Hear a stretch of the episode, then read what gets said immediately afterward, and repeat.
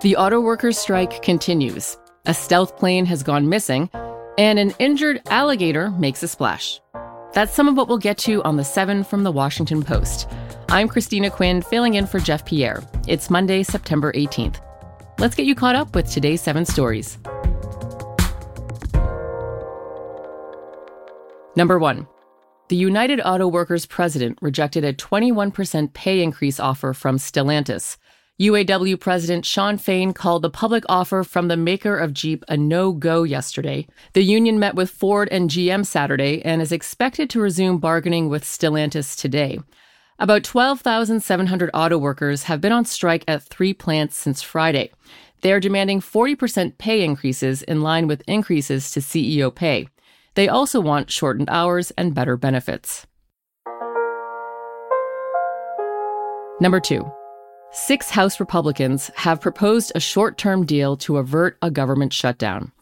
The deal proposed yesterday would keep the government running until October 31st. It would trigger a 1% cut to the federal budget, not affecting the Departments of Defense or Veterans Affairs. The deal includes a border security bill, but does not include the billions that President Biden wanted for Ukraine or disaster relief. The problem is, hard right House Republicans are unlikely to support it, and it would probably be rejected by the Senate. A procedural vote could come as early as tomorrow. Without a deal, the government may partly shut down at the end of the month.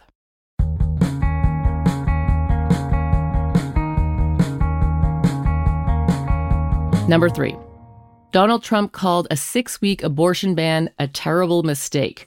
In a Meet the Press interview that aired Sunday, the former president criticized a Florida abortion law signed in April by Ron DeSantis. The Florida governor is one of his top rivals for the 2024 Republican presidential nomination. Trump also said he would negotiate with Democrats on federal legislation banning abortion at 15 weeks. Uh, I'm not going to say I would or I wouldn't. I mean, DeSantis w- is willing to sign a five week and six week ban. Would you support that? You think that I, I think what he did is a terrible thing and a terrible mistake. During his presidency, Trump appointed three Supreme Court justices who helped overturn Roe v. Wade last year. He frequently mentions that fact on the campaign trail. Number four, the death toll from the Maui wildfires was lowered to 97. The unexpected drop came Friday after more precise testing of human remains by military experts. The count is still not finalized, but previously stood at 115 deaths. It is still the deadliest wildfire in modern American history. 31 people are still considered missing. Survivors are continuing to sift through the debris of their homes and are struggling to find new stable housing.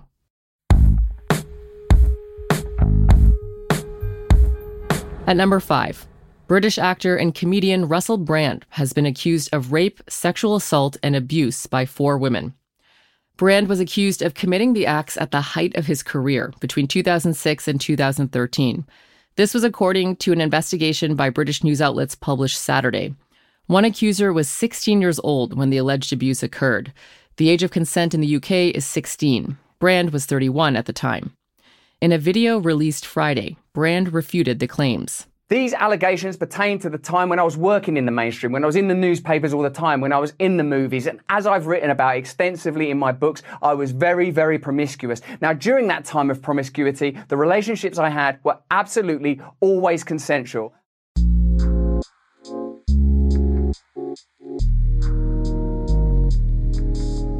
Number six. The U.S. military has lost a stealth F 35 fighter jet, which crashed in South Carolina. The plane went down near Joint Base Charleston on Sunday afternoon.